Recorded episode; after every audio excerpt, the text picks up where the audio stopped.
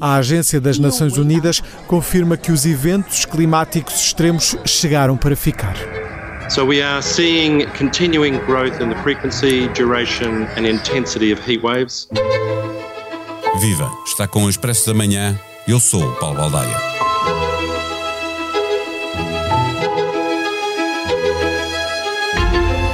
No Arizona e Califórnia, oeste dos Estados Unidos da América, há quase três semanas consecutivas que se registram temperaturas acima dos 40 graus. Estas ondas de calor, que também se fazem sentir no sul da Europa, são cada vez mais frequentes e têm tendência para serem cada vez mais severas e mais prolongadas. Desta vez, Portugal escapa porque o anticiclone dos Açores não deixou que a massa de ar quente e seco que vem do norte de África afetasse o território nacional. Charon, o barqueiro que transportava as almas para o inferno de Hades, e Cerberus, o cão de três cabeças que guardava a porta do mundo dos mortos na mitologia grega, deram o nome aos dois fenómenos climáticos responsáveis pelo calor extremo que se tem feito sentir. Noutras latitudes, temperaturas acima dos 50 graus levam turistas ao Val da Morte, no sul da Califórnia, para tirar fotografias junto a um termómetro que marcava 56 graus Celsius. Nas montanhas flamejantes, na China, a temperatura no solo chegou aos 80 graus. Na Europa, o recorde aconteceu na Sicília, Itália, 48,8 registrados, já lá vão dois anos em que vaga de calor se vai bater novo recorde. Neste episódio, conversamos com o meteorologista Ricardo Deus, responsável pelo Departamento de Clima e Alterações Climáticas do IPMA. O Expresso da Manhã tem o patrocínio do BPI, patrocinador oficial das seleções e do futebol feminino. O mundo já está a mudar o mundo. Banco BPI, Grupo CaixaBank. Viva Ricardo Deus. A Europa Mediterrânica está a sofrer uma vaga de calor com temperaturas acima dos 40 graus na Grécia, em Itália, em Espanha, uns graus acima do normal para a época. Portugal tem escapado a esta vaga. É o famoso anticiclone dos Açores que nos está a ajudar? Uh, olá, como está? Boa tarde. Portanto, sim, a primeira, a primeira eh, questão é de facto, aquela região do, da bacia do Mediterrâneo então, está a registrar temperaturas uh, muito acima do normal. E quanto muito acima do normal, estamos a falar de uma variação entre 5 a 10 graus, o que é uh, muito, muito, tendo em conta a época do ano em que estamos, e, portanto, e, o, o, que faz com que os limiares ou os, ou os extremos de temperatura tenham vindo a ser abatidos consecutivamente nos vários países, ou nesse grupo de países. É, esta onda de calor tem uma característica muito particular, porque ela em si eh, o mecanismo foi, é muito parecido com todos os outros, as, todas as outras ondas de calor que afetam esta bacia do Mediterrâneo, no qual nós nos incluímos, mas esta em particular mantém a mesma dinâmica. Acontece é que, de facto, existe aqui um centro de, de, de altas pressões, assim podemos chamar, uma zona anticiclónica, que está aqui estacionada, se assim também posso dizer, à frente do nosso território continental e faz com que haja uma, um transporte de, uma, de, massa de ar uh, marítima e, portanto, mais fria e mais úmida e que uh, de alguma forma contrapõe com a massa de ar quente e seca que vem do norte da África, nesta, nesta, nesta dinâmica do que vem da, região uh, do norte da África, e então este, este ciclone, ciclone quase que faz frente a esta, a esta massa de ar quente e, portanto, não a deixa atingir o nosso território continental. Portanto, Funciona, desculpe interrompê-lo, eh, como uma espécie de, de, parede que está a travar esta massa de ar quente que chega, que chega do, do norte de África? Um bloqueio, exatamente. Ele, é, é, o anticiclone funciona como uma, uma, um centro de ação de bloqueio. Bloqueia, por exemplo, as, as, as, frentes que se deslocam do Atlântico para o nosso território, portanto, essa configuração também bloqueia, e neste momento também está a fazer um, um, um bloqueio a essa, essa, essa dinâmica da massa de ar que vem do, do, do norte da África. E, e, este bloqueio faz com que precisamente a fronteira ou entre as duas convergências esteja eh, neste momento sobre o território espanhol e uh, tendo em conta com a dinâmica da atmosfera, provavelmente uh, esta zona da região anticiclónica que está à nossa frente irá prevalecer em relação à, à, à dinâmica que vem do, do, que traz a massa de ar, transporta a massa de ar do quente e seca do norte da África. E para o resto do verão, tendo em conta que este período entre meio de julho e o meio de agosto é normalmente o, o período mais quente do ano, com o que é que podemos contar? Não, o Instituto Português da Atmosfera também desenvolve algum, algum trabalho na, na, questão da previsão sazonal, sempre em consórcio com, com outros países europeus. E, portanto, acaba por ser uma previsão conjunta uh, para, para, para, a área da, da, da União Europeia.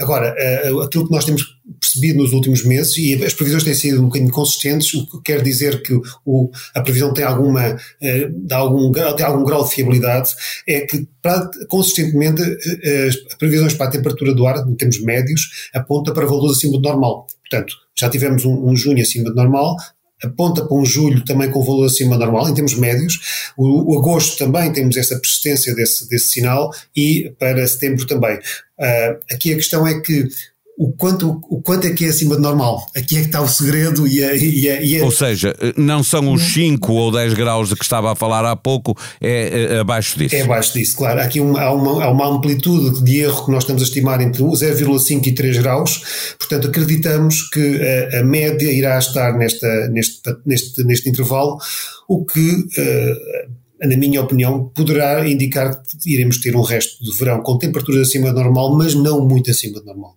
Aliás, este julho uh, caminha para, esse, para, esse, para essa configuração e, portanto, acreditamos que uh, o agosto também tem esta, tem esta particularidade.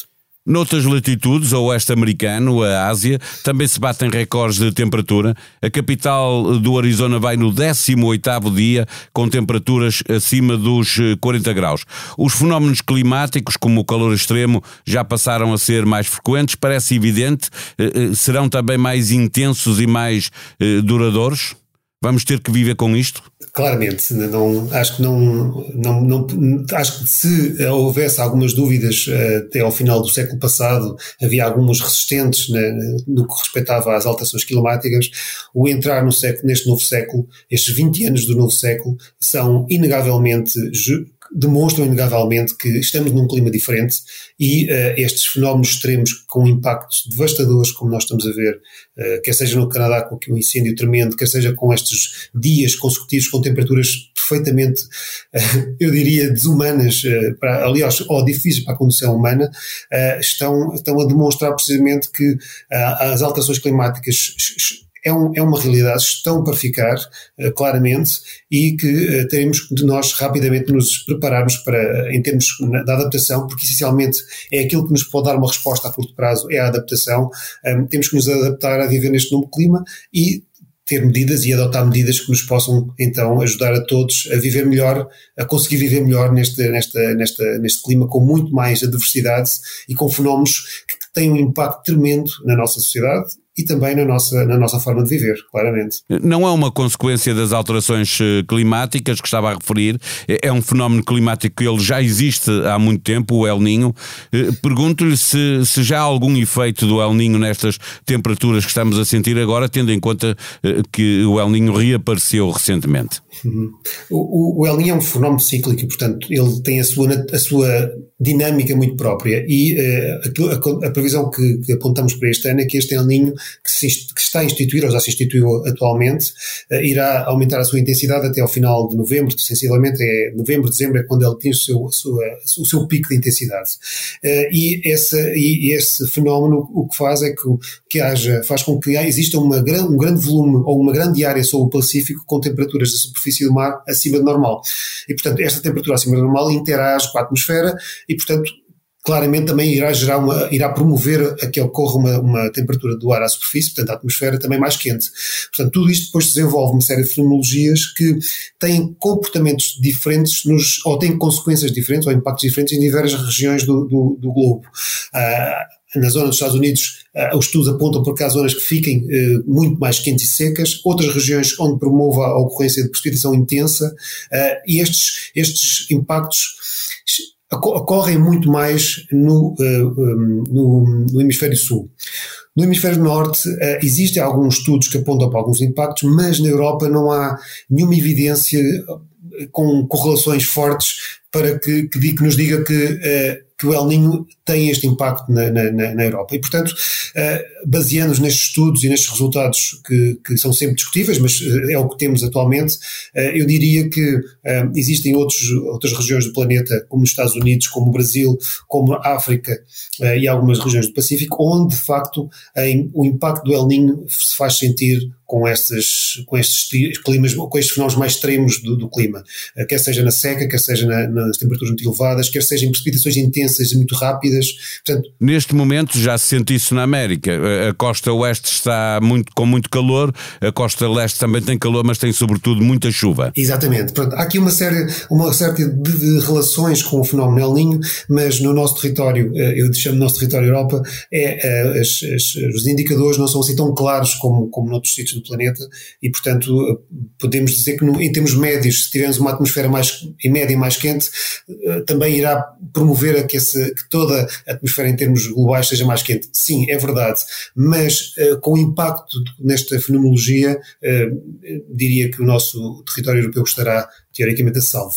O excesso de calor, corrija-me se eu estiver errado, é agora um fenómeno mais prevalecente no hemisfério norte. É, é, é, certo que é o planeta como um todo que está a ficar mais quente, é, é com a temperatura média que nos devemos preocupar mais do que com estes fenómenos que aparecem eh, com temperaturas muito altas. É a temperatura média o mais preocupante? É, é uma boa pergunta. A resposta, eu não, não sei se consigo dar uma resposta muito concreta, mas uh, o, que, o que é facto é que nós temos vindo a restar que a temperatura média do planeta está, está a aumentar. E pronto, aumenta mais, mais em alguns, ou com valores mais, mais elevados em algumas regiões e noutras não tanto. E até há outras que até é, é, o sinal é contrário. O que isto quer dizer é que em termos médios temos, temos uma, um, um, planeta com a temperatura à superfície mais elevada.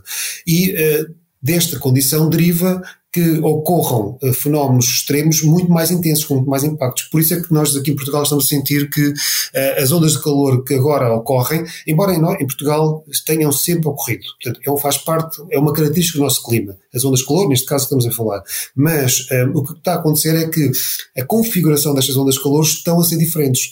E, e, é, e aquilo que nós temos vindo a verificar é que elas passam a ter uma condição de prevalência de, do tempo mais, maior, portanto, duram mais tempo, estendem-se até regiões do território onde não era normal, portanto, há uma extensão para, para norte, neste caso, e eh, também tem valores de intensidade mais elevadas. E, portanto, tudo isto na minha opinião, tem uma forte relação com o facto de estarmos a viver num clima médio mais quente.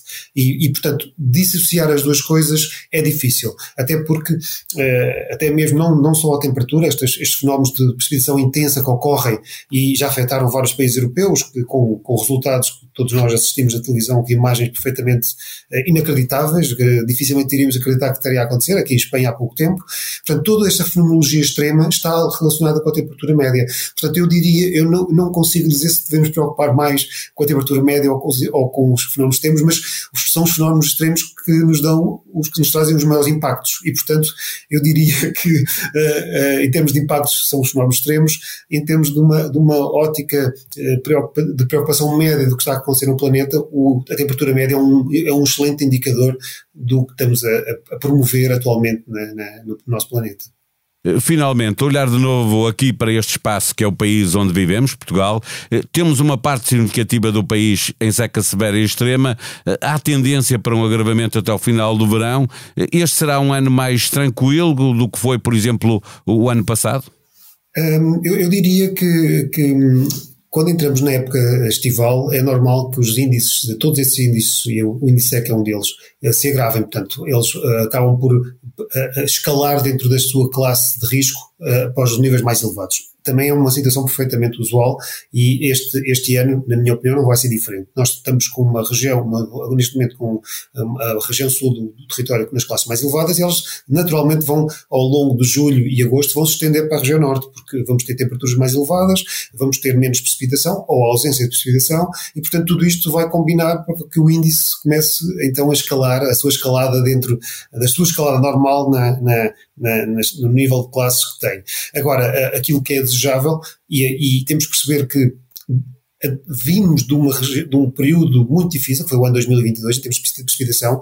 A época das chuvas não foi suficiente para recuperar ou para, eu diria, fazer com que as, das reservas e toda, toda a condição que depende da, da, da parte hidrológica recuperasse. Portanto, houve um, um, um, acomodar de alguma precipitação que ajudou bastante e, aliás, o nível em que, que temos as nossas albufeiras é, resulta muito desta pequena recuperação, mas temos que perceber, estamos a, em cima, estamos a somar ao, ao, evento do ano passado este novo agora, esta nova época sem, sem precipitação, que é normal na época de verão. Portanto, eu diria que uh, vamos atravessaram um julho, um agosto com os índices de seca a aumentar, sim, a, subir nas, nas, classes mais, mais severas, mas uh, temos que perceber que uh, estas, este balanço que nós fazemos inicia-se inicia em outubro. A partir de outubro é que andamos no ano hidrológico e aí sim é que toda a precipitação vai ser bastante importante para percebermos se estaremos então num ano relativamente calmo em termos de precipitação ou se vamos enfrentar novamente um ano difícil em termos de precipitação.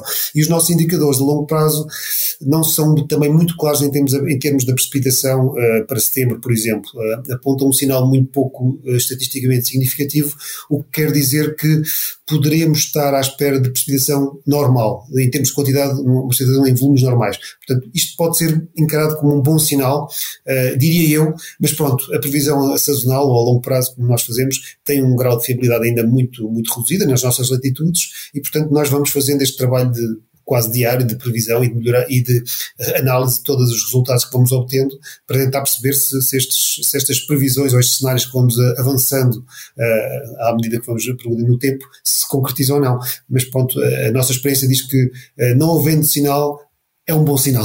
No, caso da precipitação, se assim o posso dizer, eu diria que, que sim. Vamos ver. É, esta é a nossa perspectiva ou a nossa cenarização para os próximos dois meses. Vamos esperar que se concretize. Mais-valias significativas em vendas de imóveis e chorudas comissões estão sob investigação do Ministério Público na Operação Picoas. Há anos que havia sinais, mas só agora o caso teve desenvolvimentos judiciais. Saiba quais são com o podcast Money, Money, Money. O editor de economia João Silvestre conversa com os jornalistas Anabela Campos e Hugo Franco. Nas sugestões de podcasts que temos para si está aí o novo episódio de A História Repete-se Henrique Monteiro e Lourenço Pereira Coutinho conversam sobre Dom João II e a sua época. Durante o seu curto reinado, de apenas 15 anos, Portugal assumiu um protagonismo inusitado e afirmou-se como uma grande potência. Dom João II foi o nosso rei maquiavélico no sentido que se encaixa no perfil de príncipe idealizado por Nicolau Maquiavel. Terá sido um príncipe perfeito? A sonoplastia deste episódio foi de Salomé Rita. Tenham um bom dia, nós vamos voltar amanhã. Até lá.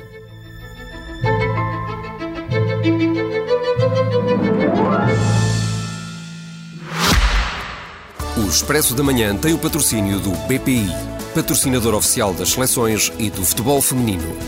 O mundo já está a mudar o mundo. Banco BPI, Grupo CaixaBank.